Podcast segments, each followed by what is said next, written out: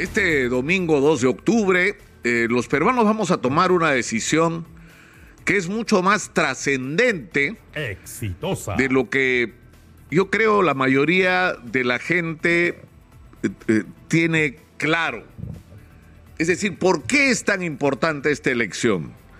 Porque a quienes vamos a elegir es a quienes van a hacer uso en el interior del país de los recursos provenientes del canon y de las regalías mineras y de otras actividades económicas importantes. Y lo que tenemos es el reto, los ciudadanos, de elegir esta vez con un mínimo de, de- sabiduría y con un mínimo de criterio. Es decir, no nos puede pasar, como ha venido pasando en los últimos años, que elegimos a personas que en muchos casos no terminan su mandato, envueltos en escándalos de corrupción vergonzosos, o autoridades que una tras otra terminan en la cárcel por haberse robado los recursos públicos.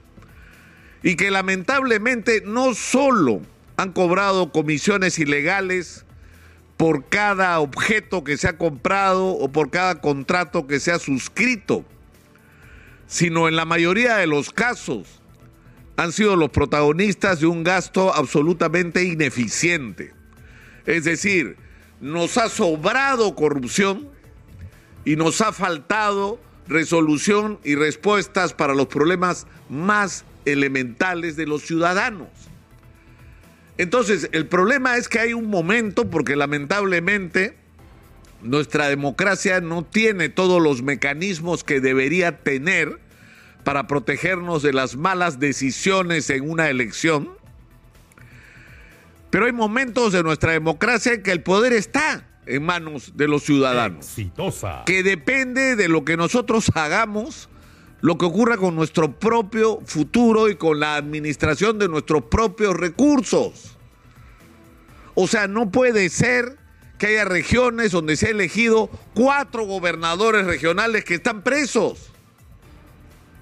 O que han estado presos, tres de ellos y uno por un tiempito, probablemente haya salido en libertad para regresar cuando lo sentencien definitivamente. Pero así estamos en todo el país. En todo el país. El informe de la Procuraduría Anticorrupción es demoledor. Es demoledor. La corrupción en el Perú, pese a las evidencias, pese a las denuncias, acá mismo creamos un espacio que se llamaba Caiga quien caiga y que lo trabajamos con Catherine Ampuero, quien había sido en su momento procuradora y luego expulsada por atreverle a preguntar al presidente en ese entonces, Pedro Pablo Kuczynski, sus vinculaciones con Odebrecht que él negaba y que después se hicieron evidentes.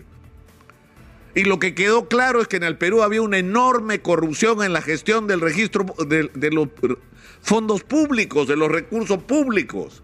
Y denunciamos alcaldes y gobernadores regionales por todo el país. Han pasado años eso. Y ha habido elecciones después de eso. Y se ha vuelto a elegir autoridades corruptas. Es decir, no aprendemos la lección. Porque es una decisión nuestra o no o no ha sido una decisión nuestra. El elegir gobernadores regionales que nos han robado o alcaldes que nos han no fue una decisión nuestra. Entonces estamos siendo cómplices y no usamos un mínimo de criterio para tomar la decisión. Y el primer y mínimo requisito que deberíamos exigirle a quienes postulan a las alcaldías y a los gobiernos regionales es primero que no tengan antecedentes de corrupción. Y hay muchos que están postulando hoy que las tienen, que están involucrados en investigaciones. Y que no tienen hojas de vida con la transparencia que deberían tener. Y que gastan fortunas en las campañas electorales que solo se explican cuando la expectativa es recuperar con creces esa, ese gasto en la campaña electoral que es visto como una inversión. Están invirtiendo para cobrarse después. Y con creces y con creces en los municipios con las licencias, con las compras, con las contrataciones, ¿ah? con las zonificaciones, en los gobiernos regionales con obras de tamaños mucho mayores. Y en los municipios y gobiernos regionales donde hay canon minero, ni se diga. Entonces depende de nosotros, es decir, parece increíble que estemos en esta discusión, pero si logramos que este domingo 2 de octubre elijamos una mayoría de autoridades que tengamos un mínimo de convicción que no van a robarnos, eso es un paso extraordinario adelante en la historia del Perú. Bueno, por supuesto que el segundo capítulo es que quienes elijamos no se dediquen a robar, sino a administrar con transparencia y con decencia la cosa pública, sino que además asuman las tareas que son urgentes para los ciudadanos y que requieren respuestas. Porque todo está por hacerse en el Perú. No puede ser que seamos lo que somos como país, que el presupuesto de la República se haya multiplicado como se ha multiplicado en los últimos años y que no tengamos en muchos lugares agua potable, que la gente vive en una precariedad que da vergüenza, que nuestra infraestructura comparada con cualquier país vecino es una vergüenza, porque no estamos invirtiendo en el futuro del país, porque nuestros colegios se caen, porque nuestras postas médicas dan pena, no puede ser que ese sea el mismo país milagroso del crecimiento económico que el mundo celebró en las últimas décadas, no puede ser. Y eso tiene una explicación con las autoridades, no solo en el gobierno central, que nos han fallado todos,